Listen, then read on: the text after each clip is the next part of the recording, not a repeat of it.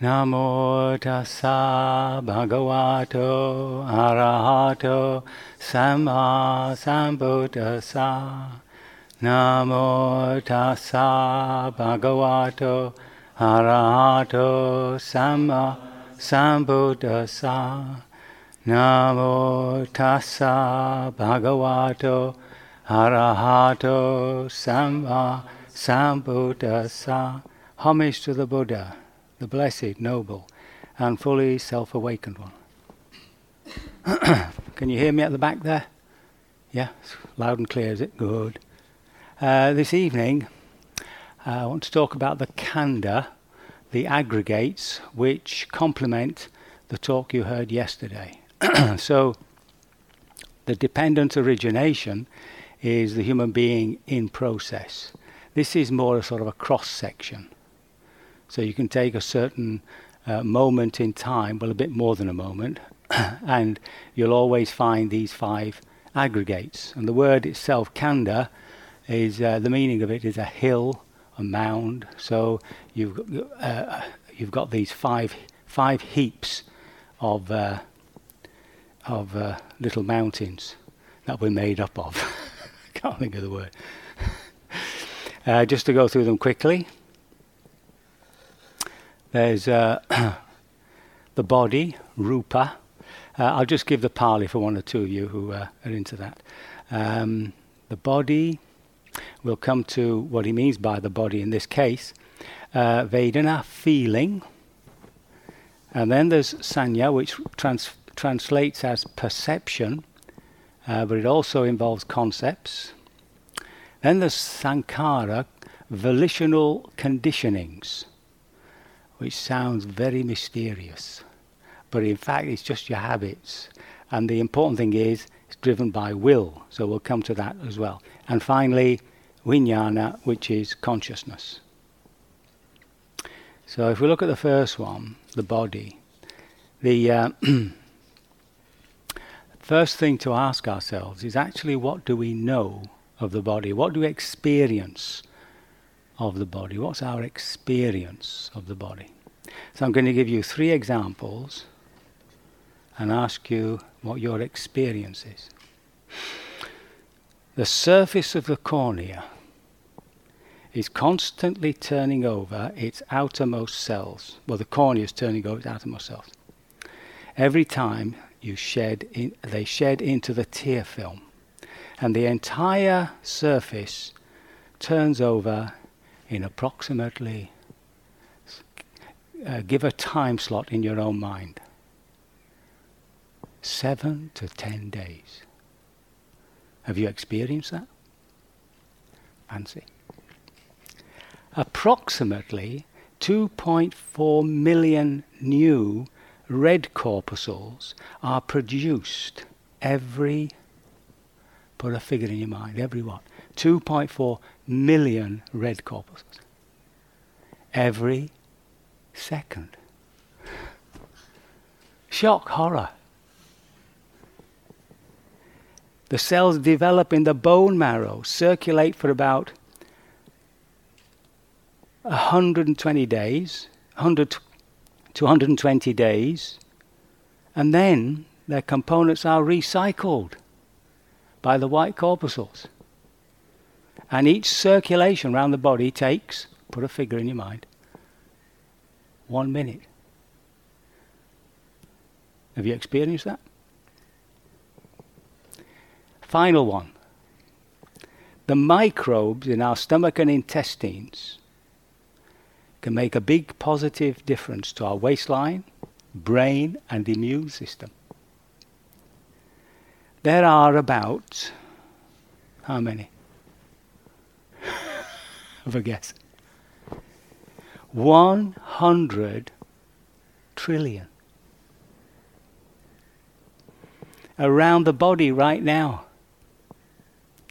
And some estimates say that each human being carries what weight of bacteria in their guts at all times?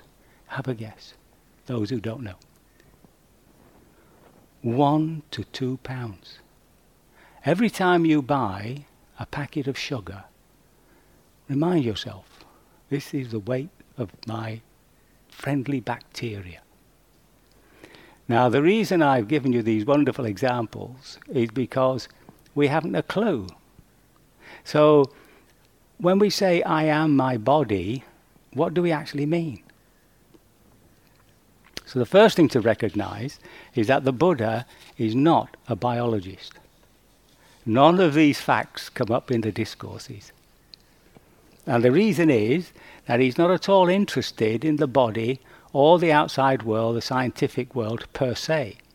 It's obviously there, but he's not interested in, in it specifically. He's interested in the contents of our consciousness. And for those of you who are into a bit of philosophy, we would pigeonhole him as a phenomenologist. He's about subjective experience. That's, what it, that's where his teaching lies. Okay? Now, that doesn't deny the reality of the outside world. All he's saying is that whatever our experience is of the outside world, it is discrete to us. The world we live in is being manufactured by this organism, and it's specific, peculiar to our own vision. And of course, something's wrong because we're unhappy.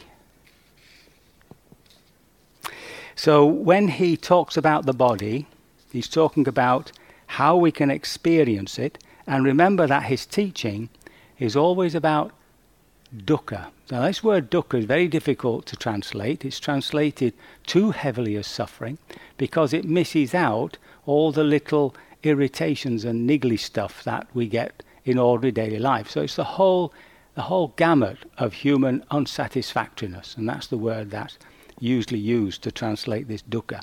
Dukkha itself just means hard to bear. And uh, he's only interested? His whole teaching is is an arrow point with these with that word on the end of it, right? Dukkha, unsatisfactoriness, and the end of it, right? And he's absolutely single-minded on how to get to the end of that suffering. So keep keep that in mind whenever you're reading about the Buddha, reading the scriptures. That's his that's his obsession, you might say, right? He doesn't move off that point. Of course, it moves into uh, suffering that happens between human beings in society and everything, but it's always about this unsatisfactoriness. Now, in the uh, discourse on uh, how to establish right mindfulness, we can we get a very clear idea of what he means by the body. And the first one is the one we're doing all the time. Uh, well, it's our practice, which is the uh, mindfulness of the of the breath. And um, the breath itself is neutral, of course, but right there, just in contacting the body as we experience it, we can develop mental states. So, using the body in order to create mental states. Yeah? Calm, peaceful states. But more than that, we're using the breath to perceive these three characteristics. Because the way we're actually looking, the way we are perceiving the world, there's something wrong with it.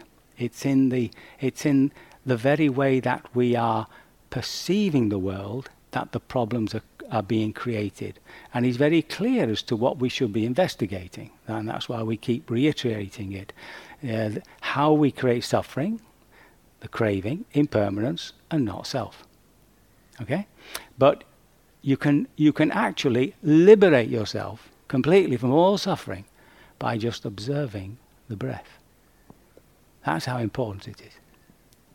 And the next part uh, are the four postures. So the four basic postures are the sitting, the standing, the walking, and the lying down. And that is all to do with your meditation, right? That's when you're actually practicing. Um, uh, the lying down posture, which some of you uh, might uh, practice at some time in because of illness or whatever, uh, the little trick, in case we've forgotten to tell you, is when you lie down comfortable, you keep your hand up like this, you see. Every time you drop off, the hand drops, wakes you up. It's a lovely little trick, right? Uh, so, so the four postures, the way the body actually uh, uh, stands, sits, walks, lie down, that is also part of the practice. So everything about the body is about understanding, uh, using it in order to become liberated from suffering. Right? He's not interested, remember, in the body per se, as it's as it is. Uh, and then after that, he he he moves into our relationship to the body at the level of what we don't like. It's translated here as foulness, and um, he's not squeamish. He asks us to uh, review the body, the, the feet, up to the head, bounded by skin with many kinds of impurities heads, hair, body hair, nails, teeth, skin, flesh, sinews, bone, marrow, kidneys, heart, liver, diaphragm, spleen, lungs, intestines, uh, that's the lower bowels, contents of the stomach, feces, bile, phlegm, pus, blood, sweat, fat, tears, grease, spittle, snot, oil on the jo- oil in the joints, and urine. What's he on about then? so here, uh, he's asking us to review the body by way of how we relate to it, and specifically those parts that we have a sense of disgust. And uh, towards the end of the week, we'll be doing an exercise which includes that. So I'm just preparing you. So the idea is that, of course, as as you get in contact with these parts of the body, you're aware of that reaction. The reaction is the problem. So you're always asking yourself, why should I be disgusted with any part of my body? Right? That's the emotional disgust, right? The, the taste of disgust is natural. If you put something in your mouth which is off, you should, it should be disgusting. You should be able to spit it out because it's going to poison you. But the emotional disgust, the, when you see something which you don't like, is unnecessary. And of course, it's not pleasant. So therefore, it's part of suffering. So again, he's into um, undermining our suffering. The next one is more to do with uh, what we've been doing this week is going underneath the sense, the, the feeling, to find out what the constituents are. And uh, uh, let me see, I've got them somewhere here.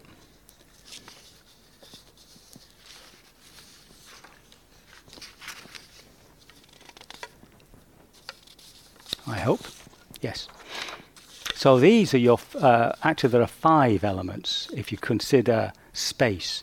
So we've been looking at as you as you ent, as you go into a pain or into a difficult or into any emotion actually any mental state uh, mental states the amorphous ones like um, uh, you know, jealousy or, or happiness, is more, uh, it's difficult to do it. But when something is grounded in the body, obviously grounded in the body, like anxiety, anger, excitement, and all that, then it's much easier to sort of delve into it, get underneath that layer of feeling, and uh, uh, uh, experience it at, a, at, at that level of contact where the mind touches the body.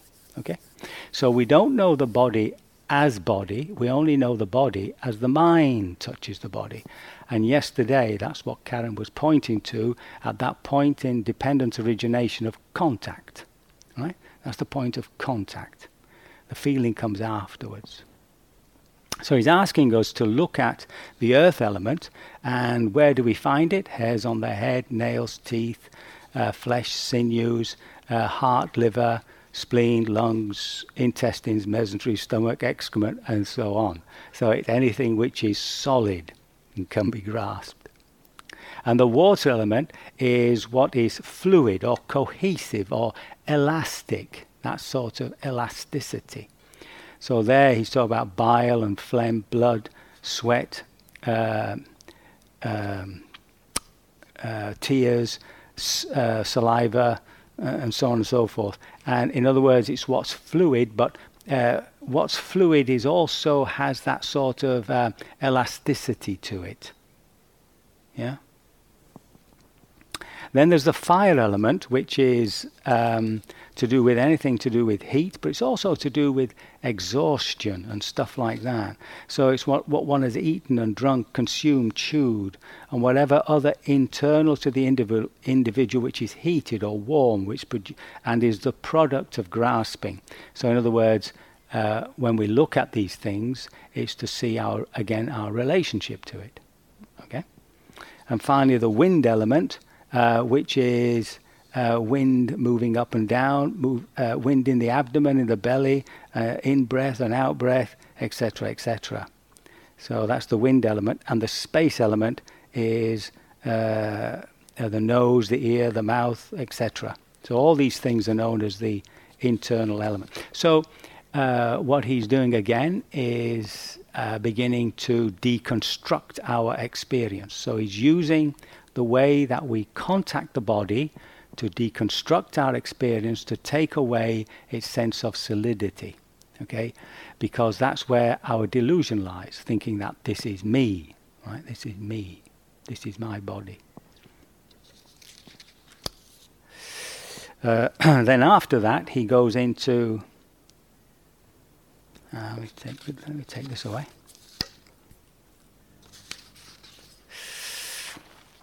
Uh, yes, then finally, uh, the charnel ground. So in those days, uh, bodies were just left out in the open and they were eaten by wild animals, vultures, etc., etc. So if you wanted to do meditation on, on death, uh, then this was an excellent place to go.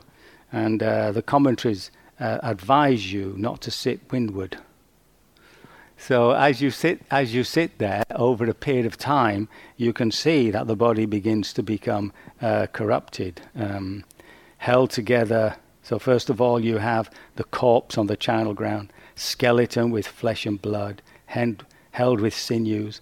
Then you get the fleshless skeleton smeared with blood, held with sinews, a skeleton without flesh and blood disconnected bones scattered in all directions, here a hand bone, and so on. And, uh, and a bhikkhu, uh, the, the, meditator, uh, bhikkhu is just a monk, but it, it, uh, it, it means anybody who's reading the, the discourse, compares this body to himself. So this body too is of the same nature. It will be like that. It is not exempt from this fate. so again, it's a case of um, using the body as a contemplation. And the contemplation of death is the most powerful of all contemplations, according to the Buddha. Uh, so it's something to uh, consider. Walking into cemeteries and knowing that there are bodies underneath these uh, plots and saying, as that body is, mine will also be. See? And just get the feel that comes up, the reaction of it. Not very pleasant, but uh, enlightening. So uh, the the sense of self, of course, uh, comes under severe pressure when death approaches. Right? It is the moment when we've got to truly let go. So any contemplation of death will bring us to that point of recognizing that this life comes to an end Right? actually recognizing it. Now, you might think, well, that's going to make me really gloomy and depressed. But actually, the opposite happens. or I hope you find the opposite happens. That in fact, you begin to treasure your life and recognize that in this short little span, we should do our best to become fully liberated from all suffering. Uh, now, the next, so that's the that's the um, the body. So remember, he's not talking about the biological body, he's talking about how we experience the body, right? Our awareness of the body. And to use it, so that's the point, he uses it to undermine our sense of I am the body, the body is me, I own it. See? Like you might say, um, I have a bad leg. So one minute we have a bad leg, and the next minute you're not. I'm not feeling very well suddenly you're, you're, you're identifying with the body. So we have these various sort of peculiar relationships to the body. So uh, it's something that we work upon. V- uh, after the uh, after the information comes in of the f- of the four or five elements, you see, then the mind uh, perceives it, begins to feel it, you might say, perceive and feel it, they happen at the same time, perception and feeling, as something pleasant, unpleasant, or neutral. And at that point, we talk, we, we, we talk about feeling. So feeling can either be pleasant, unpleasant, or neutral. But there are, but, uh, there are these sort of lovely little discussion here by a householder called Panchakanga, and he's um, he's discussing this this thing with um, a venerable Udayan, and uh, the the Panchakanga says the blessed one is not uh, sorry. Uh, he, he asks him, he says, Venerable, how many feelings has the Blessed One spoken of? And the reply is, Well, he's spoken of two, of three feelings a feeling of pleasure, feeling of pain, and the feeling of neither pleasure nor pain. And then Panchakanga says, um, the Blessed One has not, has not spoken of three feelings. He's spoken of only two feelings the feeling of pleasure and the feeling of pain. As for the feeling of neither pleasure nor, nor, no, nor pain, the Blessed One has, has spoken of it as a refined pleasure. Udayin said, Householder, the Blessed One has not spoken of two feelings. yes, he has. No, he hasn't. Yes, he has. And when the and when the Buddha heard this about this argument, he said, Well, you can categorize feelings in as many ways as you want. It doesn't really matter. Uh, the point is to uh, begin to recognize what your relationship to them is. So uh, we have these various categorizations. There are two feelings, which is pleasant, pleasure. There are, in fact, three types of feelings if you go to the middle and see the neutral ones. You can also separate them into five different feelings to do with those feelings with the body, pleasant, unpleasant, and those feelings that are caused by the mind. So remember that our technique when it comes to these two things is quite different, or at least a little different. So when it's to the body, we have to be careful. If the body actually gets a bit too painful, then we might be doing it some harm. So you move your posture. Uh, but when it's an emotional state, then we know uh, pain in the body caused by an emotional state, then we know it's better just to let that express itself, you know, and it exhausts it. And then there are uh, six feelings depending on the senses. The sixth one being the mind itself, so that would be emotions. then there are, if you want, there are uh, 18 feelings. So there, depending on the sense base, there's there's pleasure, unple- uh, pain, and neither pleasure nor pain. And, it, and, and, and the numbers grow until you get to 108. And that divides, be- then you take the ones that we have, you divide them into what's spiritual, what is leading to the end of suffering, and what is not. And then finally, you can divide it into past, present, and future. Uh, and that and that gives you 108. So um, again, the whole point is to separate out the sense of the feeling from the body, from from what comes in through the body as as the uh, basic elements. So you've got this basic basic information coming in, and then the mind takes over. So it's gone beyond the contact between the body and mind into the mind, and you have this feeling. So he's separating, right? Remember, he, the the main uh, his main technique is this deconstructing, deconstructing, always deconstructing. Yeah, it's pulling things apart, unpackaging it. So those are the feelings. When it comes to sanya, this is perception. Uh, whenever we experience something, the mind always creates a photocopy. So that's your perception. And the more that you have of a similar photocopy, the photocopy becomes your concept. And your concepts hold your history. And every time you have a similar experience, you put your history onto that experience. So, therefore, we're never actually experiencing something as if it were the first time. We're always interpreting what we're experiencing. And this is a really big hindrance in terms of our practice because every time we have a feeling, uh, you know, we'll, we'll, we'll just dismiss it. Oh, that's anxiety, or that's, a, and we'll turn away from it. We'll try and get away from it. See, that, that would be the, the, the, the attitude of the uninstructed person. Our, our attitude, of course, is to simply use the word to recontact what we're experiencing, to get back down to that that before conceptual uh, photocopy and down to the original experience. Uh, so um, this again, remember, is completely subjective.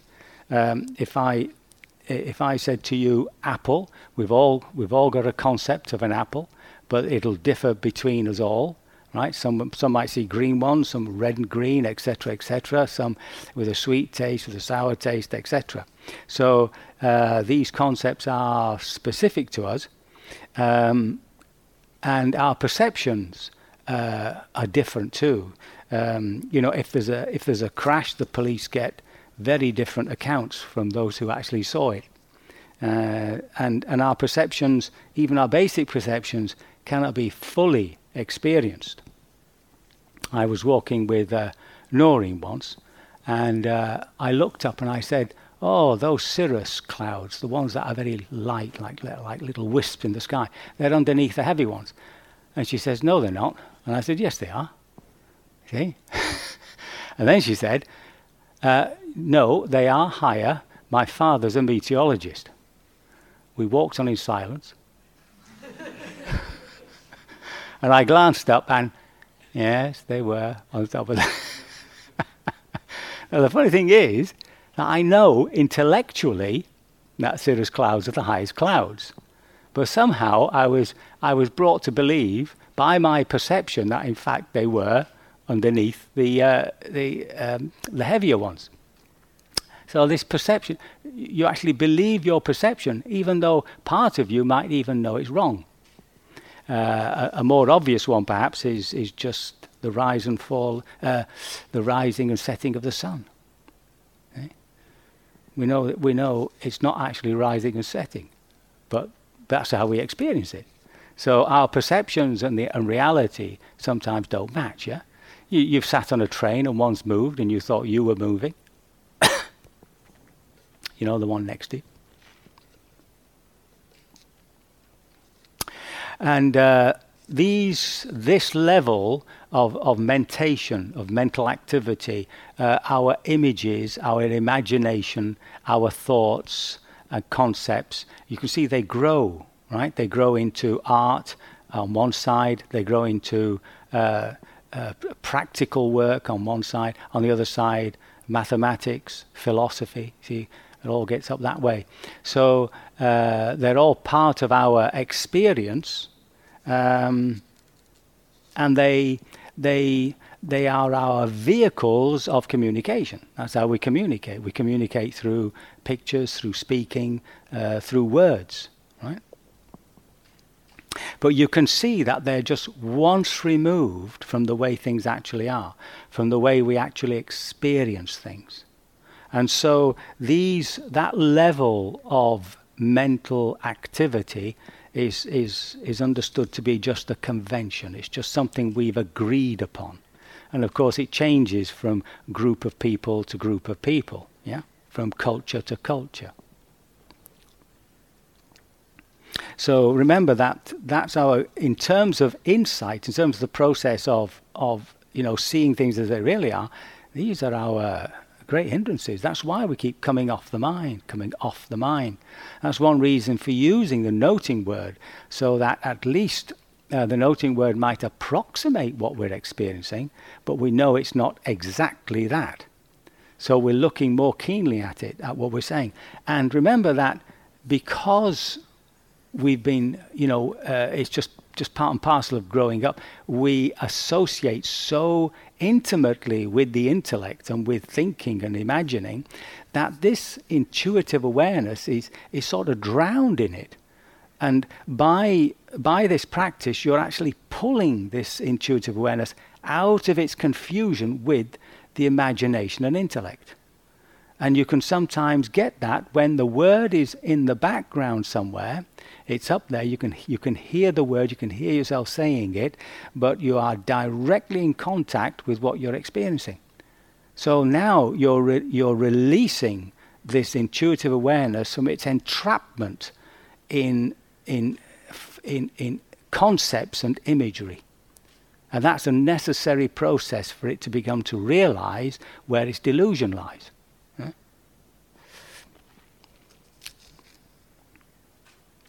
So that's that whole heap of concepts, imagery, etc., that we have inside us, inside our heads.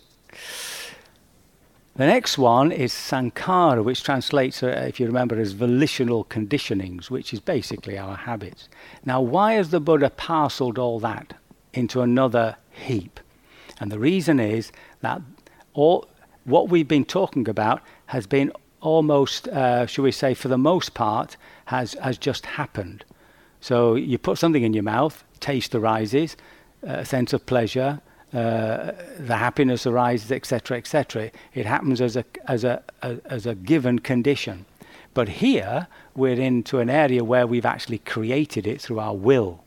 Right? And the way we do it is by joining all those feelings with the conceptual mind, and then we begin to produce our stories.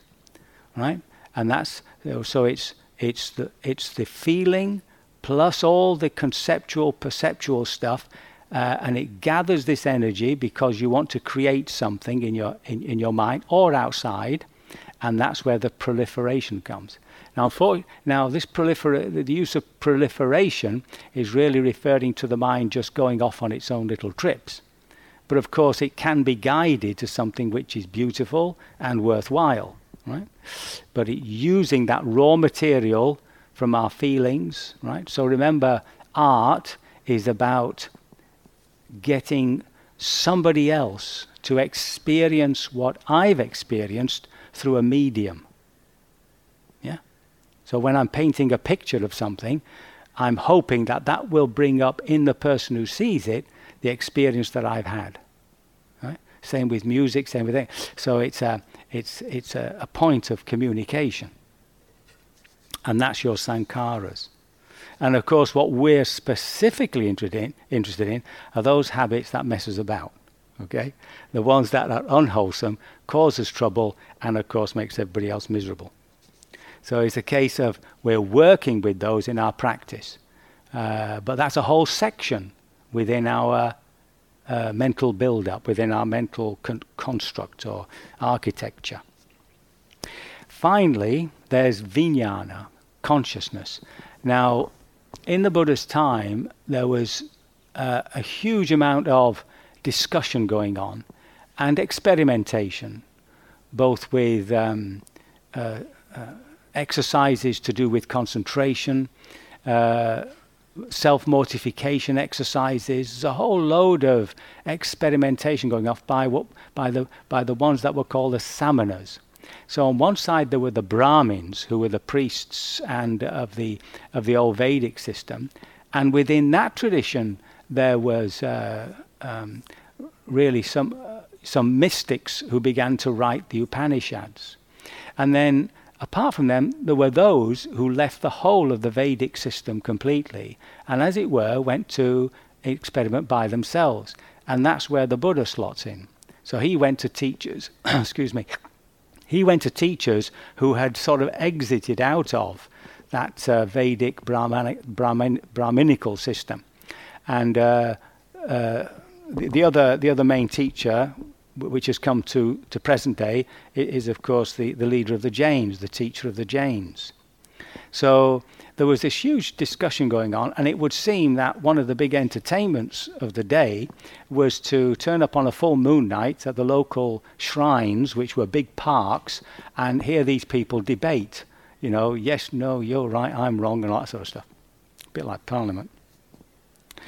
Uh, and um, the consciousness was variously um, uh, described, variously uh, understood. And um, even in the scriptures, the Buddha's always talking to somebody, and he's always talking to somebody from their point of view. So often he's using the word in a slightly different way than he would with another person. And so it's quite confusing uh, exactly what he meant by this consciousness. And unfortunately, uh, you basically have to choose for yourself what makes sense to you.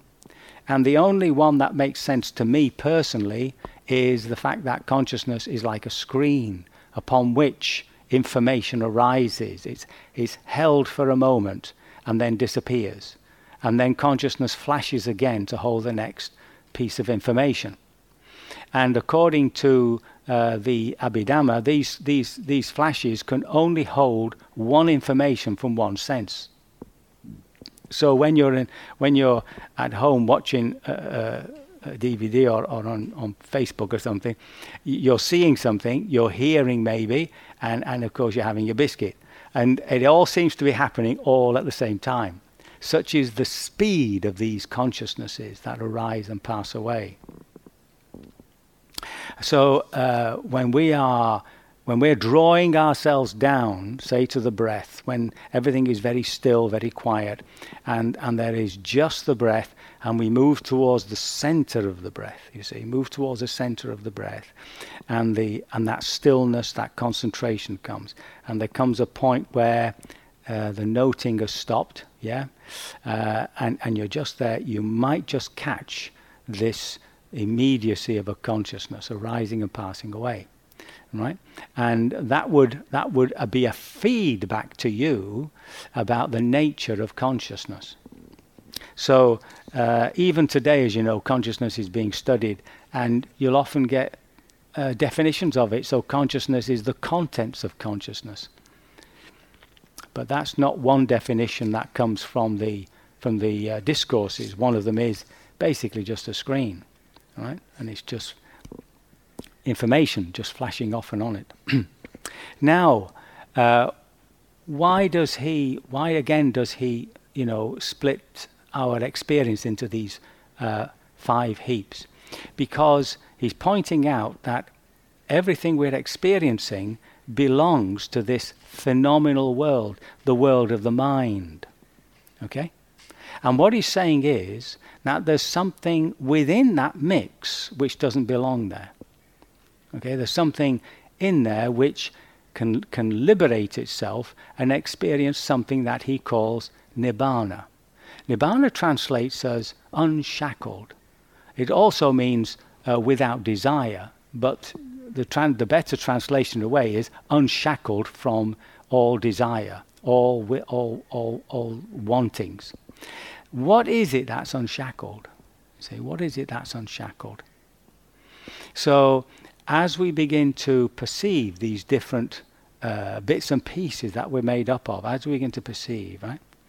Um, uh, and remember that we're drawing this intuitive awareness out of its confusion with consciousness, with the mind, with imagery, uh, with sensation. And we're doing it by, as it were, stepping back within ourselves. We're stepping back within ourselves. And we can see, we can feel things as objects. So remember, if something is an object, it can't be the subject. The perceiver cannot be the perceived. But then we come to this point where, in our silence and quietness, we can sense ourselves to be really this observer. It has a sort of solidity about it. The observer, the feeler, right? But of course, we're aware of that. So you can't be that either, right?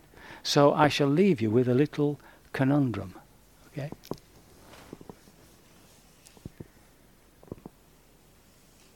What we are looking for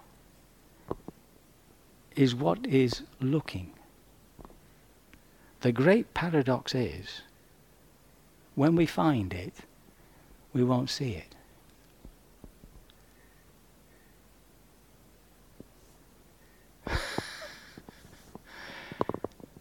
yes. So in uh, so going over all of that, the five khandhas, the Buddha has has uh, deconstructed the human being as a subject, as a subject, right? As as they experience things, into what you can experience directly from the body, how the mind translates that into feelings and perceptions how we use that material to create the thought life, the imaginative life, hmm? and how that moves out into the world in, in doing, in doing, yeah? And that all this is displayed moment after moment on consciousness. Yeah? And that our practice is to try to bring, try to try to isolate from all that that's that that power of intuitive awareness. And we do it by simply observing, simply feeling, simply experiencing whatever arises within that field of awareness.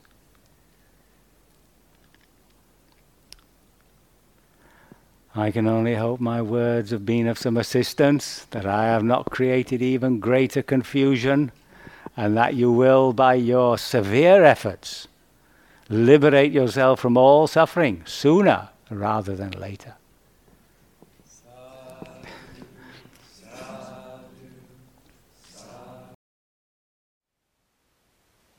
Thank you for listening.